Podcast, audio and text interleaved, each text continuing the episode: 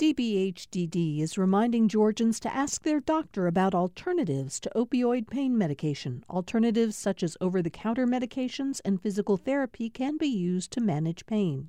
More information at opioidresponse.info.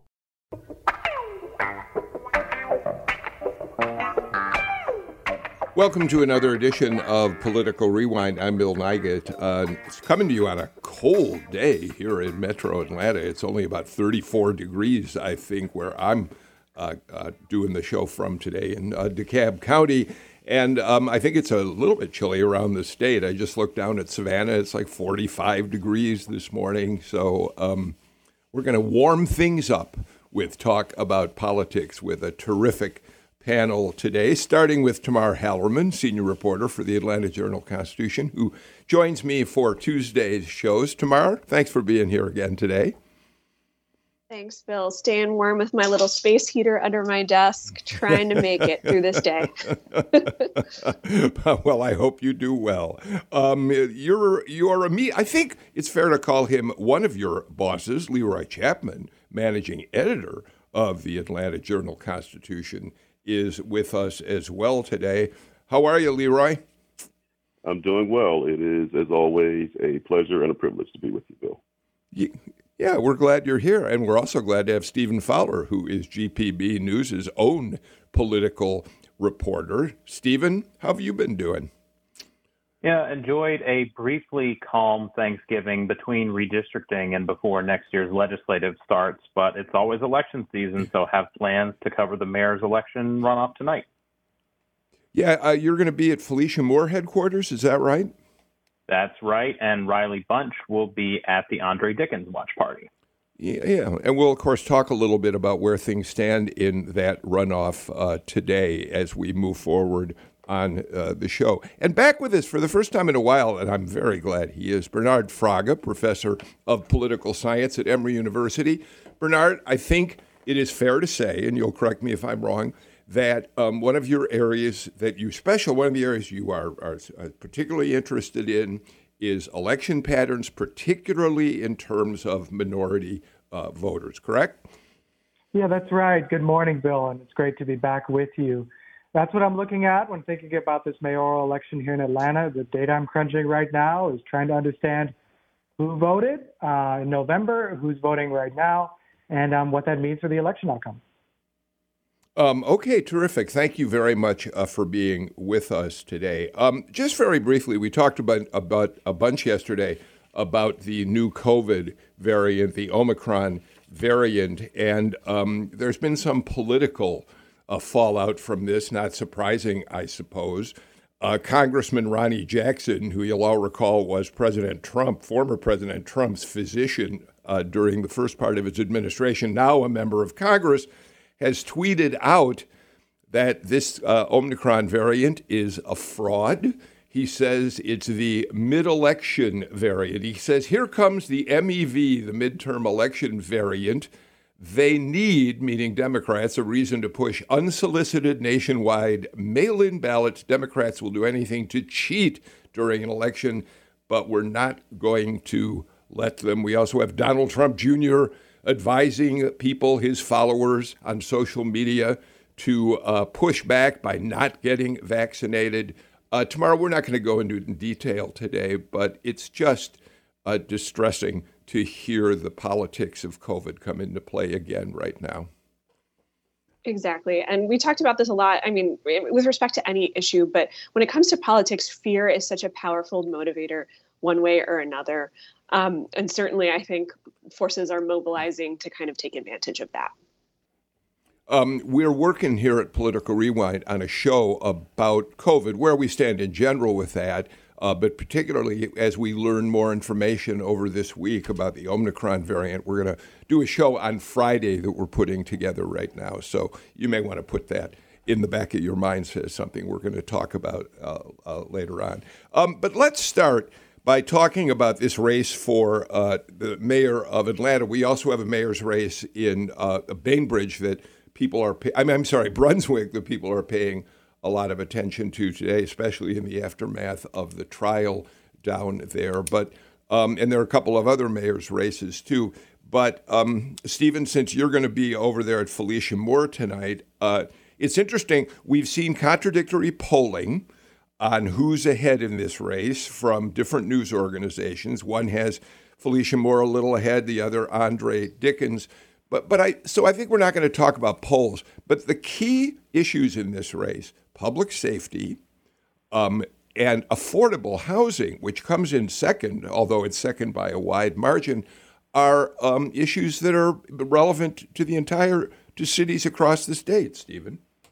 Yeah, I think what we've seen, if you can remember, it seems forever ago. Last summer, there were a lot of racial justice protests and that kind of planted the seed for these conversations about crime because with some of the protests, there was some vandalism and some other things. Uh, as the COVID pandemic worsened and people were at home, there was a lot more violent crime in cities like Atlanta and other places that were being pointed out.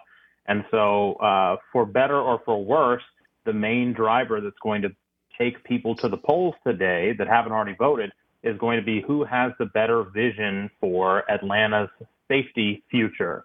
And so we've got both Felicia Moore and Andre Dickens serving on Atlanta City Council, and they've worked, uh, had different, multiple votes on the record for how they feel about Atlanta's policing and different options for things. And so I think, you know, uh, it's cliche to say it all comes down to turnout, but really it's probably going to come down for people who don't already have their mind made up well in advance about which one of these candidates to support. I would imagine that their views on crime in the city and who could uh, lead the city into a different direction is probably what's going to be motivating people to show up. Um, of course, Leroy, cr- crime in the city of Atlanta has it is a genuine issue. There's there's nothing fraudulent or it's not a fear mongering tactic here. We've seen the uh, uh, homicides, uh, especially by uh, gun violence, go up at a staggering rate. Um, so it's a significant issue for voters to look at. I, I'm not personally sure how to differentiate all that much between Moore and Dickens when it comes to their programs on, on combating violence, though, Leroy. Yeah, so I think it's tough for voters to kind of uh, differentiate between the two, and I think some of their messaging is meant to do a little bit of that. Uh, I think early on, what you saw in the runoff is uh, some mild sparring about, uh, you know, here's my approach to crime. I think Dickens went out of his way to say that uh, I'm looking uh, to do things where I, I attack the root causes and that my opponent doesn't. And Felicia Moore uh, kind of leaned in on her, on her experience. of late, I think as the in the closing arguments, you've tried to see some sharper divisions. But but quite honestly, uh, if you think about this election, and if you look at the last two times Atlanta has had an open mayoral seat, and there wasn't an incumbent, uh, you had sharper differences because you had uh, you know candidates, uh, and I think uh, you know in both those races, uh, it was very clear. you know, Mary Norwood was the the challenger in both, and it was very clear because you had you know candidates who were uh, you know, geographically different and different in a lot of ways, and, and race kind of was a, a, subtext. And this has been much different. So, um, you know, I think with the both of them, uh, with Kasim Reed out of the, the, the race, uh, I think there's some comfort probably with both. If you look at some of the polling, the favorability of both Dickens and Felicia uh, Moore is very high. So I think there's probably some comfort with either of them, and they're having a tough time to differentiate themselves. Um, Bernard, how do you look at you talk, talked about uh, crunching numbers on this race? How are you looking at this race in, as it comes to a conclusion? Well, well, I think there's two things to keep in mind. First of all, this is an off-year election, so turnout is low, um, relatively low. We saw relatively low turnout in the general, and in the runoff so far, it hasn't really kept pace. Now, the fact that there's a more limitations on, or there were more limitations on early in-person voting is part of it. We'll see how high the turnout is on election day. Could be a repeat of what we saw in January, which was very high turnout at the polls on election day. But um, I'm really interested in understanding kind of which parts of the city and which demographic groups are turning out at higher rates, and whether that helps us understand um, the candidates' bases of support, and whether um, you know Moore or Dickens are able to rally their voters and, and turn them out. So let me ask you one quick question about this. Um, and, and, Leroy already uh, mentioned it. you know, we, the last big mayoral contest uh, pitted, um, we had one major white candidate, the rest African American candidates. Mary Norwood, who in two elections back to back against Kasim Reed came relatively close to beating him and seemed to be the white voters' choice for mayor. Uh, this time around, we had a white candidate, Sharon Gay. She was very well funded. She may or may not have uh, run a campaign that saw her break through. Nevertheless, voters, once again, white voters, had the choice of electing a white candidate, and instead we have two African American um, African Americans in this runoff. Should we, Bernard, see that as a sign of progress in terms of how voters view race and their city? Well, I think not necessarily, right? So when we talk about you know race of candidates and the support that they get from voters, right, it's a much more complicated story. So one of the things that we saw, at least from the data that's out there, in the early November election, in the general election, uh, was that Moore seemed to be doing better, you know, in northern parts of the city, and even now there's discussion that she's doing better among white voters. Some of that has to do with her messaging, so it's less about race, especially, you know, given that both candidates are black, and more about the messaging and the communities that they try and mobilize. And I think, you know, it makes sense that maybe a white candidate would do better at mobilizing white voters, but that's not necessarily true. Um, you really have to look at the issues um, what's happening, and in a city like Atlanta, where you have you know, pretty stark racial division, segregation, obviously, but also almost 50-50 split, black and white. Um, both candidates have to mobilize kind of both um, broad racial and ethnic communities, and are going to cater on the basis of policy more than their kind of um, racial and ethnic background. It's interesting in recent debates, you've seen Andre Dickens kind of try and pin Felicia Moore kind of as the as the white voters candidate of choice and kind of make her responsible um, for any sort of kind of differences in responses to issues. I believe it was her statement in response to the Kyle Rittenhouse verdict um, mm-hmm. that she, you know, she came out, you know, saying something very strongly. She ended up taking it down amidst a lot of criticism she was getting from some of her supporters. And you saw Andre Dickens really hammer her for that. So even though she is having to appeal to a broad pro- cross section of the population, you see Dickens trying to to capitalize on that. Um, a couple dynamics I'm going to be looking for tonight is first of all, who's able to capitalize and kind of win over those former Kasim Reed supporters, specifically in places like Southwest Atlanta. Um, you've seen Dickens scoop up a lot of endorsements from a lot of um, from a lot of kind of Kasim folks, including Andrew Young. I'll be very interested to see if that happens. I'm also going to be watching to see if if any of Felicia Moore's supporters end up going to the Dickens camp. Um, you saw some polling, including from places like the AJC, that showed there was a larger percentage, albeit a small one, uh, of Moore supporters who were open to switching their vote. Um, and I could see there being kind of an anyone but Kasim contingent who might have gone with uh, with Moore because she was seen as kind of the leader in that first round of voting. I'm, I'm curious to see if any of them jump. Stephen? I think if you look at a 10,000 foot level and kind of what Bernard was talking about with the different parts of Atlanta and how they tend to vote, you have the whiter, wealthier North Atlanta part that uh, votes for uh, Felicia Moore in the first time in 2017. It was Mary Norwood's base of support. And then you have Southwest Atlanta, the more African American parts of the city that voted for Kasim Reed, and in this time, Kasim Reed and Andre Dickens.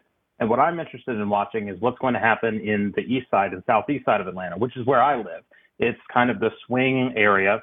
In 2017, uh, they voted predominantly for Cathy Woolard and then pivoted to vote for Kasim Reed in the runoff. Mm-hmm. And it's a part of Atlanta that's changing the most. Uh, you've got neighborhoods, you've got the Beltline, you have the Atlanta and DeKalb County sections where more people are moving in and that are changing the demographic and political fabric of Atlanta. And so, you know, it will be interesting to see. You know, I think the latest census numbers show Atlanta is no longer majority black. It's just under 50% because of the population growth and people moving in in this part of the city. And I think the first go around, you had more support for Andre Dickens in some of these East Atlanta neighborhoods and Southeast Atlanta neighborhoods. So I'll be interested to see if that pushes through to the runoff, and that will be the difference maker when all the votes are counted. Um, Stephen, uh, while the ball's in your court, let me ask you about uh, the the, the uh, incident that Tamar referred to right after the Kyle Rittenhouse verdict. Um, Felicia Moore did, uh, I, I, guess, tweet out or issued a statement. I'm not sure in what form it came, uh, basically criticizing the jury for not finding him guilty, and she got very quick pushback. Um, obviously, um, the Dickens camp uh, went after her over it. But but she also got pushback from people who potentially are voters, particularly in uh, the Buckhead community. In a small turnout election, what do we think the potential impact of something like that is, or is that just something we all like to talk about and quickly evaporates? I mean, I, you know, every vote matters, especially in a low turnout election, especially as I read a story this morning from the Washington Post that Democrats are lamenting the even lower turnout in this election than the 2017 cycle. But I do think it contributes to the overall narrative that has been crafted about these two candidates and that has been crafted about the direction of Atlanta and crafted about really what your vote for or against a certain candidate means. So, is that statement going to be the difference maker in who's the next mayor of Atlanta? Probably not. Is that statement going to contribute to a lot of middle paragraphs and stories about the election results? Absolutely. Yeah. Bernard? So, I mean, again, low turnout to me is really the story here. Um, you know, the data that's said so far from the from the you know general at the beginning of November is about 96,000 Atlantans voted. Mm-hmm. Uh, in the run up so far, it's only 30,000, right? And this is you know mm-hmm. tiny, tiny turnout, less than 25 percent uh, registered voters in Atlanta voted in early November, and now you know you're seeing less than half of that. So I think the question is whether you're going to see a surge of turnout again in some of these swing areas uh, that Stephen was talking about today, or whether we're you know we're going to have an ever smaller portion of the city deciding who you know in a very important election who the next leader is going to be. The other thing that I'm noticing here, just looking at the data, is that in uh, you know November 2nd, right, we saw the share of voters in Atlanta who are white was 54 percent. Right now, it stands at 49%. So again, you know, a city that's changing demographically, becoming a little bit more white, it looks like at the moment, at very least, black voters are a slightly larger share of the voters in the runoff than they were in the 2021 general election in the city. Runoffs are historically tough uh, to get your voters to, to come back out, and especially one like this. You know, with our our federal races in Georgia, our runoffs um, are you know in in January or at least were last year, but um, you know now this is right after thanksgiving. People have been trying to unplug. They've been trying to get away from a lot of this stuff. And so i think it's it makes it that much harder for these campaigns to to reach out to folks especially if voters think of um, you know have a hard time differentiating between Moore and Dickens. So that's certainly going to be a challenge. Um, as for Rittenhouse, you know I 100% agree with with Stephen and and Bernard in that with a low turnout elections, if you know anything can sway voters, and that could really make the difference. At the same time, that was already what a month ago something like that. And the, you know people's mind people's memories are so short. We kind of have goldfish memory in politics sometimes. And perhaps enough has happened that that's dissipated away.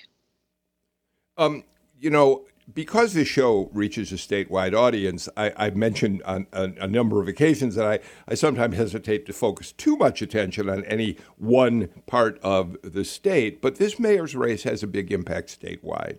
And all you have to do is go back and look at the relationship that Kasim Reed uh, and Nathan, Governor Nathan Deal were able to forge, despite their many uh, partisan political differences. They came together to work on projects that benefited both the city and the state. The deepening of the Savannah Harbor being one of the really powerful examples of that. Stephen, particularly important in this election, although I don't know how voters would figure out which person to choose, is going to be the relationship that the next mayor of Atlanta is able to form with state leaders at the Capitol, the governor, the Speaker of the House, Lieutenant Governor, as this issue of a Buckhead City movement uh, takes shape in the new session in January. Well, I think if you look at Kasim Reed, for all of his antagonistic relationships with people, one of the more comfortable relationships he had was with Governor Nathan Deal. And I think they found plenty of things that they could bridge that gap, uh, partisan gap, to do things that benefited both the city and the state. I think the next mayor of Atlanta and the current uh, leadership in the governor's office and the speaker and the legislature is going to have a much more difficult road ahead. You know, in the last four years, there have been battles over control of the airport that the Mayor Bottoms had to forcefully fight back. And some of the people that are supporting that, uh, the support of the airport takeover, are also in favor of this Buckhead cityhood movement.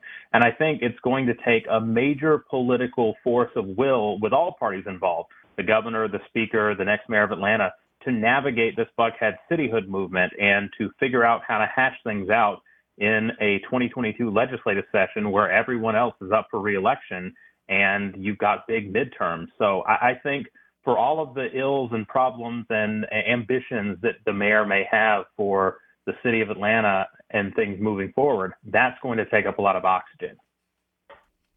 Meanwhile, Tamar, uh, if we look down to the Georgia coast, the Brunswick mayor's election, it, it you know, um, without getting into details about the candidates, the reality is the people of Brunswick have just come through this terribly difficult 20 plus months dealing with the murder of Ahmaud Arbery, all of the reaction to that, uh, the, um, the trial itself, uh, all of the news about the two uh, district attorneys who refused to take up the case and move forward. There are so many things in, the atmosphere down on the Georgia coast as a result of this murder, and Brunswick now looking to turn a corner. And it feels in a way like this mayor's race is an opportunity beyond just the verdict in the trial to reset down there tomorrow. Do, do you think I have that right? Absolutely. As you mentioned, it's been a really tough almost two years down there. And I'm sure there are a lot of people who are hoping to kind of put that behind them and, and heal a little bit. All right, let's do this. Let's get our first break. By well, before we do, let me say that we also are going to be following. Uh, there's some school board uh, runoffs around the state. There's some council and commissioner races around the state. So there are any number of people who have the opportunity to go to the polls today. Whether they take advantage of that to vote in runoffs is another uh, matter. And we'll be watching all of that to talk about it on the show as we move on through the week. Now, with that, let's get our first break of the show out of the way, and we'll come back with more on political rewind.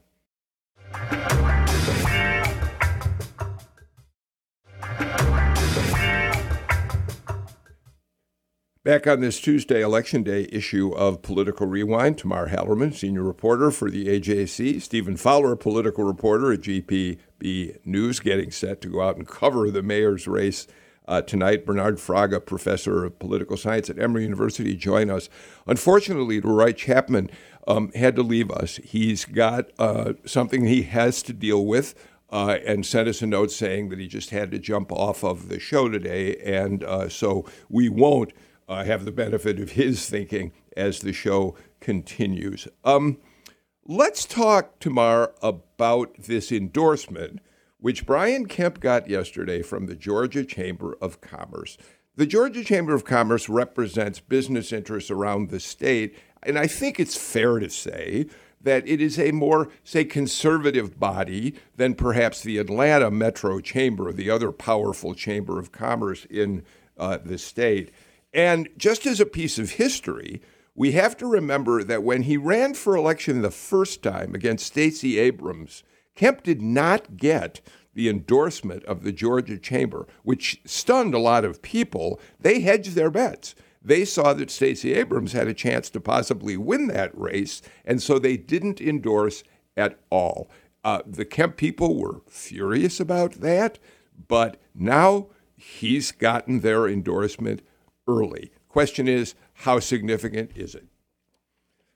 Well, first of all, remember also that in the Republican primary in 2018, the Georgia Chamber ended up endorsing Casey Cagle, who was then considered the yeah. runaway Republican favorite. And the entire not only the business community, but kind of the Republican political establishment, every sort of lobbying interest, everyone had kind of assumed that Casey Cagle had it in the bag.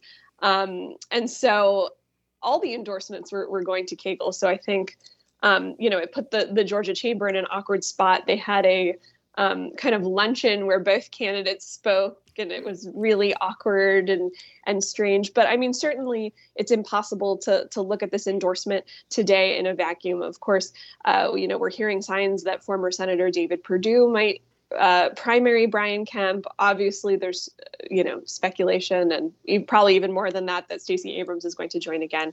Um, so obviously, it sends a pretty strong signal about what the business community um, is uh, thinking, especially when it comes to the Perdue uh, potential for a Perdue Kemp matchup again. Um, you know, Bernard, we talked about this among ourselves before the show went on the air a little bit, and um, it, you know, I I said, does this you know, you could look at this endorsement in terms of David Perdue in one of two ways. Um, one is that the Kemp people pushed the chamber to make the endorsement now because they do think perhaps Perdue is about to jump into the race. Mm. Uh, the other side of that would be that David Perdue, who styles himself as one of the best business leaders in the state, not getting their endorsement might find that discouraging in some way. I'm not suggesting you have the answer, but just talk to us about what you think. And Stephen, you weigh in too, please. Yeah, I mean, I think that you've kind of hit the nail on the head in terms of the way that this could be interpreted. One is that it would head off a potential challenge uh, from within the Republican Party, uh, from David Perdue, right, challenging Brian Kemp.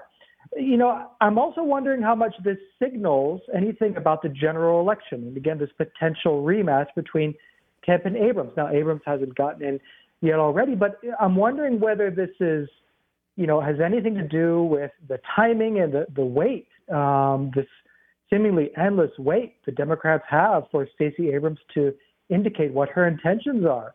Uh, I mean, do they, does a you know, Chamber knows something that we don't about whether she's going to get in. I'm not sure, but uh, I think there's, there's a lot of questions there about whether she's waiting for the primary, the Republican primary field to clear, things to get settled a little bit, and then she'll step in.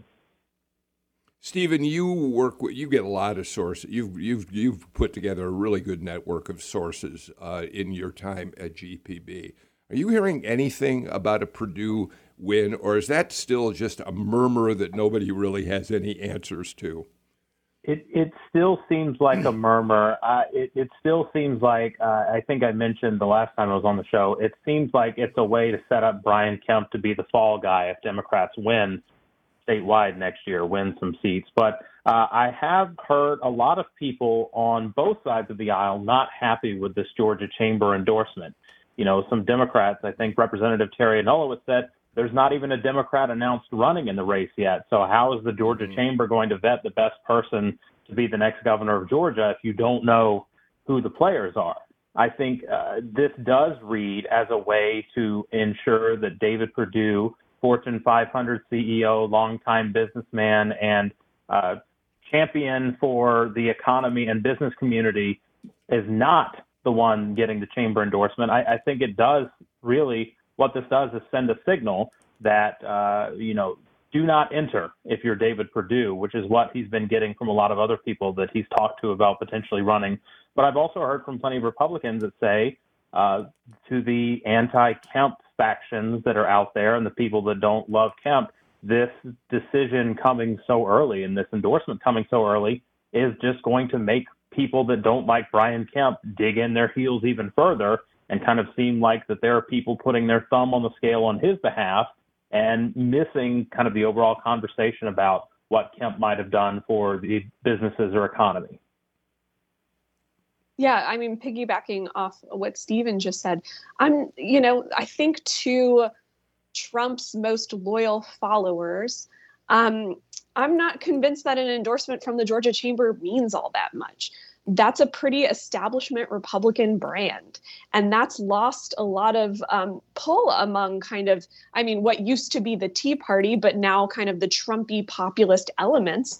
Um, they hate the establishment and kind of all that that represents. So I could also see them being emboldened by by something like that. And you only have to look as far as Brian Kemp in 2018, who did not get the endorsement of the Georgia Chamber to show that that doesn't necessarily make or break a Republican candidate.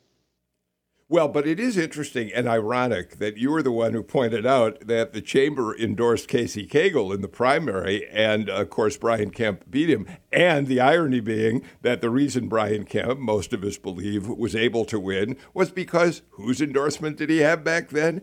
Donald Trump's, which he's most certainly, tomorrow not getting this time around.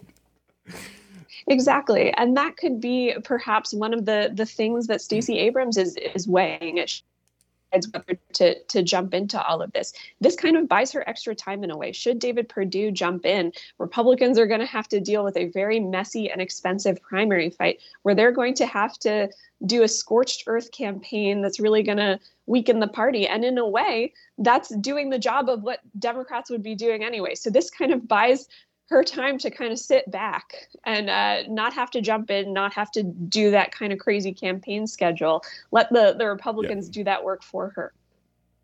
So let's talk about that a little bit. Bernard, you were the first one to mention uh, Stacey Abrams today. Let me read to you the first couple of uh, sentences from a piece that The Hill posted.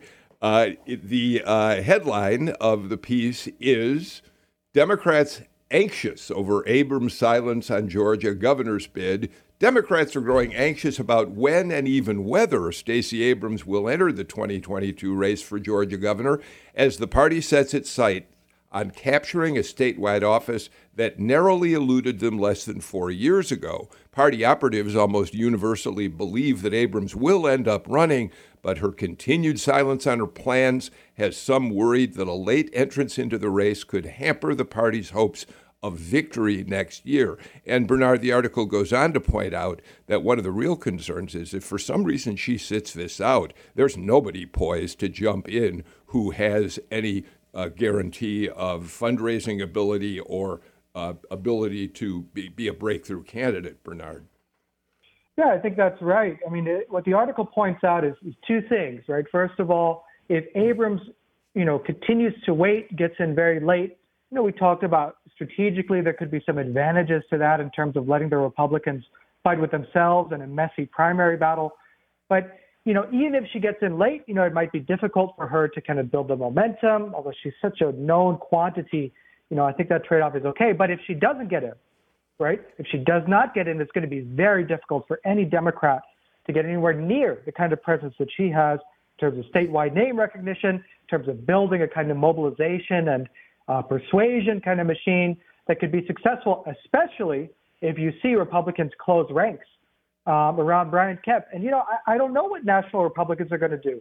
Certainly right now, um, you know, Brian Kemp might not be the favorite of many Trump supporters, but if it's Kemp versus Abrams, um, I think Republicans will fall in line, even the Trump supporters who were angry at him um, last year.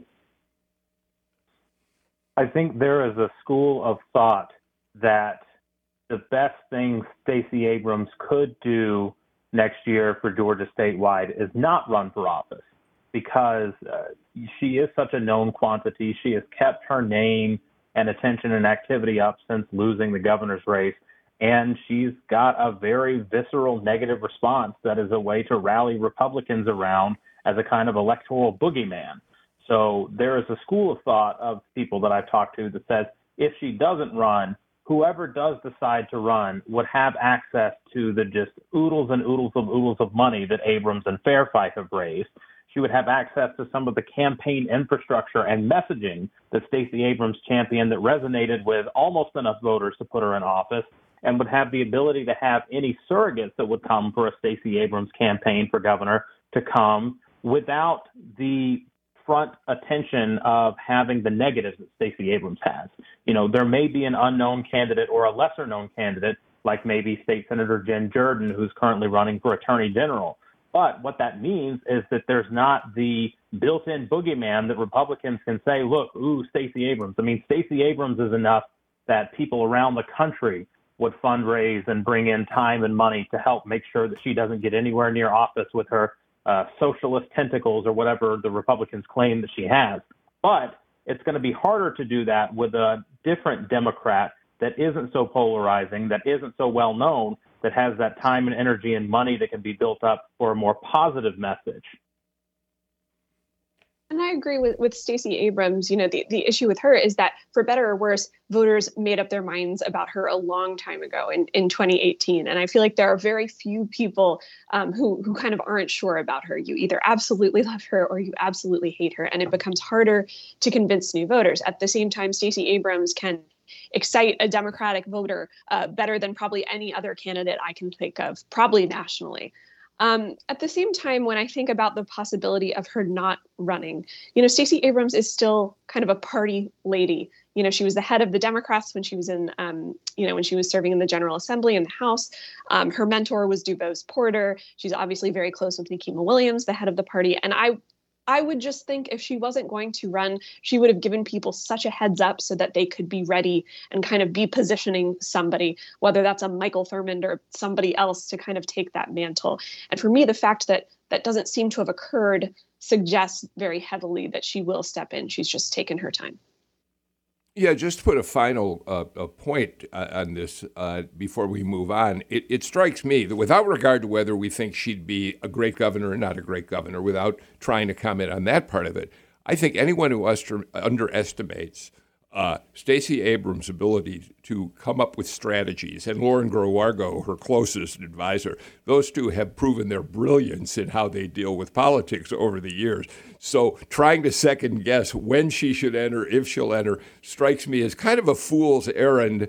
Uh, I think Democrats probably feel comf- confident that once this decision is made, they're going to move ahead full steam. And, I think doubting her now uh, is, is uh, questionable tactic. All right, I want to before we get to the break, let me um, take up a story that we weren't able to get to yesterday, and, and that's the fact, um, Stephen, the Georgia Board of Regents last year, in the midst of all of the Black Lives Matter uh, uh events that took place in the aftermath of George Floyd's murder.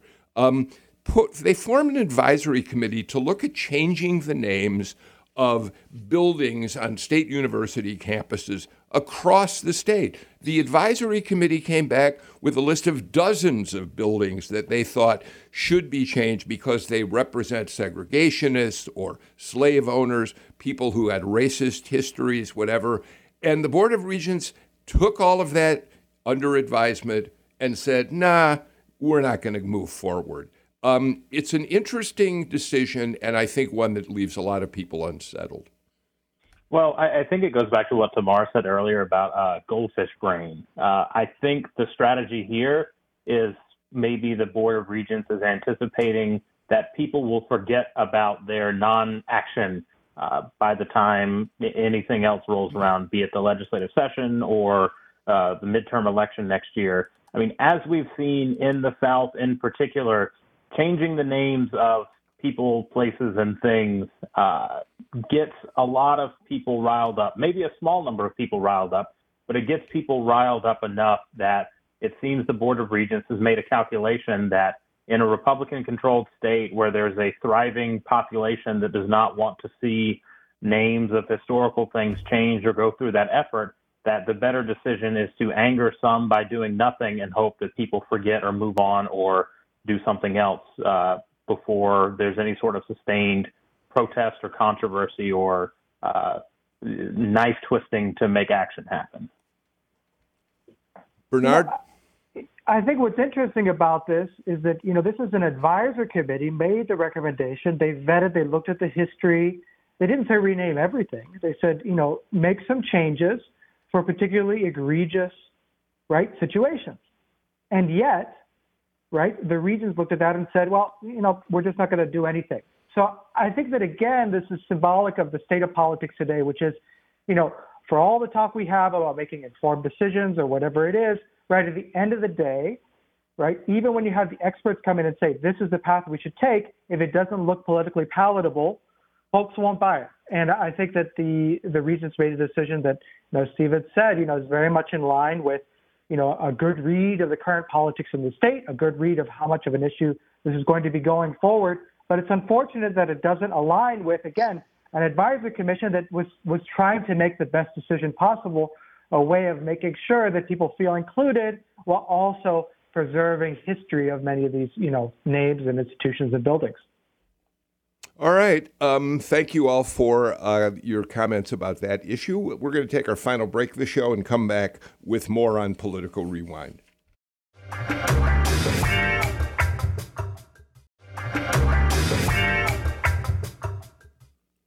Tamar, even though runoff elections are taking place today, we already have a lot of data uh, f- about what voters uh, deal- dealt with when they went to the polls on November 2nd in the general election. And uh, that, of course, was the first election under SB uh, 202, the new Georgia election law. Your colleague, Mark Niesse, uh, filed a story last week uh, saying this The top reason Georgia election officials rejected absentee ballot applications this fall was they were submitted too close to Election Day, missing a deadline imposed by the state's new voting law. The, the uh, legislature passed a law signed by Governor Kemp that established an 11 day period. You could not get a register, a voter, an absentee ballot uh, if your application came in uh, closer to the election than 11 days. There were many people who thought that was a bad idea back then. And although we're talking about hundreds of people, not thousands, it's interesting to think about the impl- implications of that. Yeah, and I mean it's it's worth noting that the rejection rate is is still far higher than what it was last year before um, or I guess earlier this year, geez Louise, what a long year, um, before this this new voting law was passed. So about four percent, four percent of absentee ballot requests for this year's elections on November second were rejected. That's compared to less than one percent last year.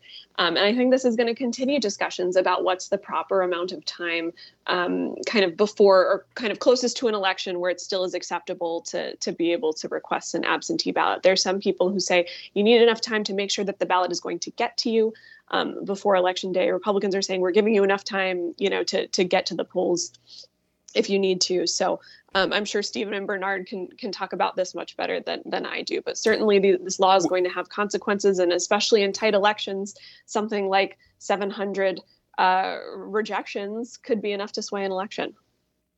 Stephen, I think it is worth noting that uh, of those people who couldn't get their ballots through uh, the mail because of the deadline, about half of them did end up voting in person uh, which suggests that there are people who are going to vote despite whatever restrictive voting laws are passed by a state.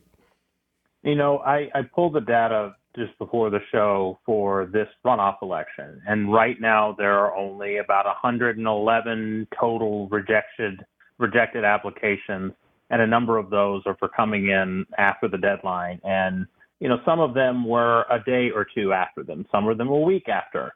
Uh, but they, you know, there were two applications that were rejected for coming in yesterday, which would have been after any deadline before, during, or after SB 202. And I, I think uh, the rejection data is important to look at, but also the next election that we're going to have will probably have a different amount because people will know the law and candidates and campaigns and groups will shift people differently. Same with next November's election.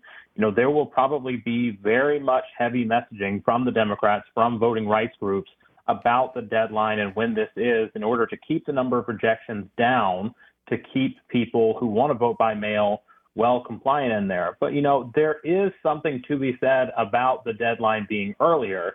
Uh, because you're not seeing very many rejections of actual ballots coming in after the polls close. Some of that's because there are drop boxes that are, uh, in some cases, more, in some cases, less accessible than before. But uh, you know, now there aren't really uh, people getting their ballots rejected for coming in after the deadline because uh, they're coming in earlier. And one more thing to say just about the runoff that we've seen so far. This is a lower turnout runoff, so there were fewer people requesting absentee ballots.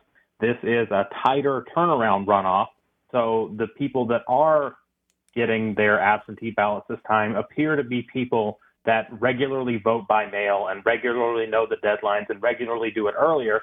So it's hard to draw too many conclusions from this, but I guess it, it will just be something to watch moving forward as we, you know, message and as people, uh, voting rights groups message how the absentee process works.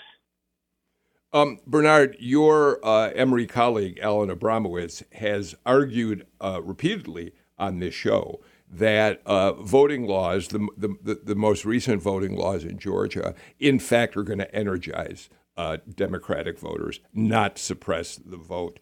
Um, I know you have to be a little careful about uh, uh, this issue because of your involvement with the 2020 elections. But in a more general way, I think the question is you wrote a very interesting paper uh, about um, who voter ID, another issue that's been a significant one uh, in terms of uh, uh, su- possibly suppressing the vote. And, and you found that it is minorities, absolutely, that are most affected by this.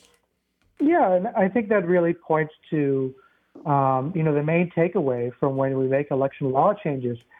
Do many voters adapt? Sure. Do voters find some other way of making sure that their vote counts? Absolutely. Do campaigns adapt as well and spend precious resources trying to mobilize people, give them the information they need to navigate all of these election changes? Of course, because they want to win. But when we look at the data, and that's exactly what we're going to do, you know, after looking at this runoff, thinking about the rejections, you know, do we see disproportionate impacts on historically disenfranchised groups, racial and ethnic minority groups? And when I looked at voter ID in Texas, they passed a law in 2014 that made their already pretty strict voter ID law even more strict, made it very difficult to get exemptions. Um, student IDs for a while didn't even count. What we found was that African American voters, black voters, showed up to the polls and would have been turned away, right? Not because they didn't have ID, they definitely had ID, they were registered to vote, everyone knew who they were, but just because they didn't have the very specific forms. And so that's why I think it, the devil is in the details of these laws. And when you look very closely, which is exactly what we need to do, that's where you see, oftentimes at very least, a disproportionate impact that harms minority voters. And is exactly why, right, so many groups are trying very hard to, to really understand um, the potential impact, especially in close election, that these laws can have. Okay, um, thank you for that. Uh, let's move on uh, to a story that just popped up on the AJC's uh, uh, website. Um, Tamar, you may not have had a chance to absorb this yet, but there's a new PAC, a super PAC, that is stepping in to uh, support Herschel Walker's bid for uh, the U.S. Senate against Raphael Warnock. Well, first, of course, in the Republican primary. The organization calls itself 34N22 and uh, uh, Bluestein says that they plan to provide the former Georgia football running back with some air cover through a GOP primary and a potential general election campaign against uh, Raphael Warnock. Of course, we know that Herschel Walker does have competitors in the primary Gary Black, Kelvin uh, King, and uh, Latham Saddler. But this strikes me as just one more example, Tamar, of the kind of firepower that's going to come to bear on Herschel Walker's campaign, and that's going to make it increasingly difficult for these other candidates to find room to maneuver. Exactly. And often groups like this are able to raise and spend millions of dollars for, for things like television ads to help um, you know, kind of shoot down their their opponents. And you know, obviously they aren't allowed to coordinate with the campaign, but uh, people remember television advertisements, and um, you know, certainly it can't hurt Herschel. Stephen, let me you comment on that, please. But let me add another factor here and see what you think of this.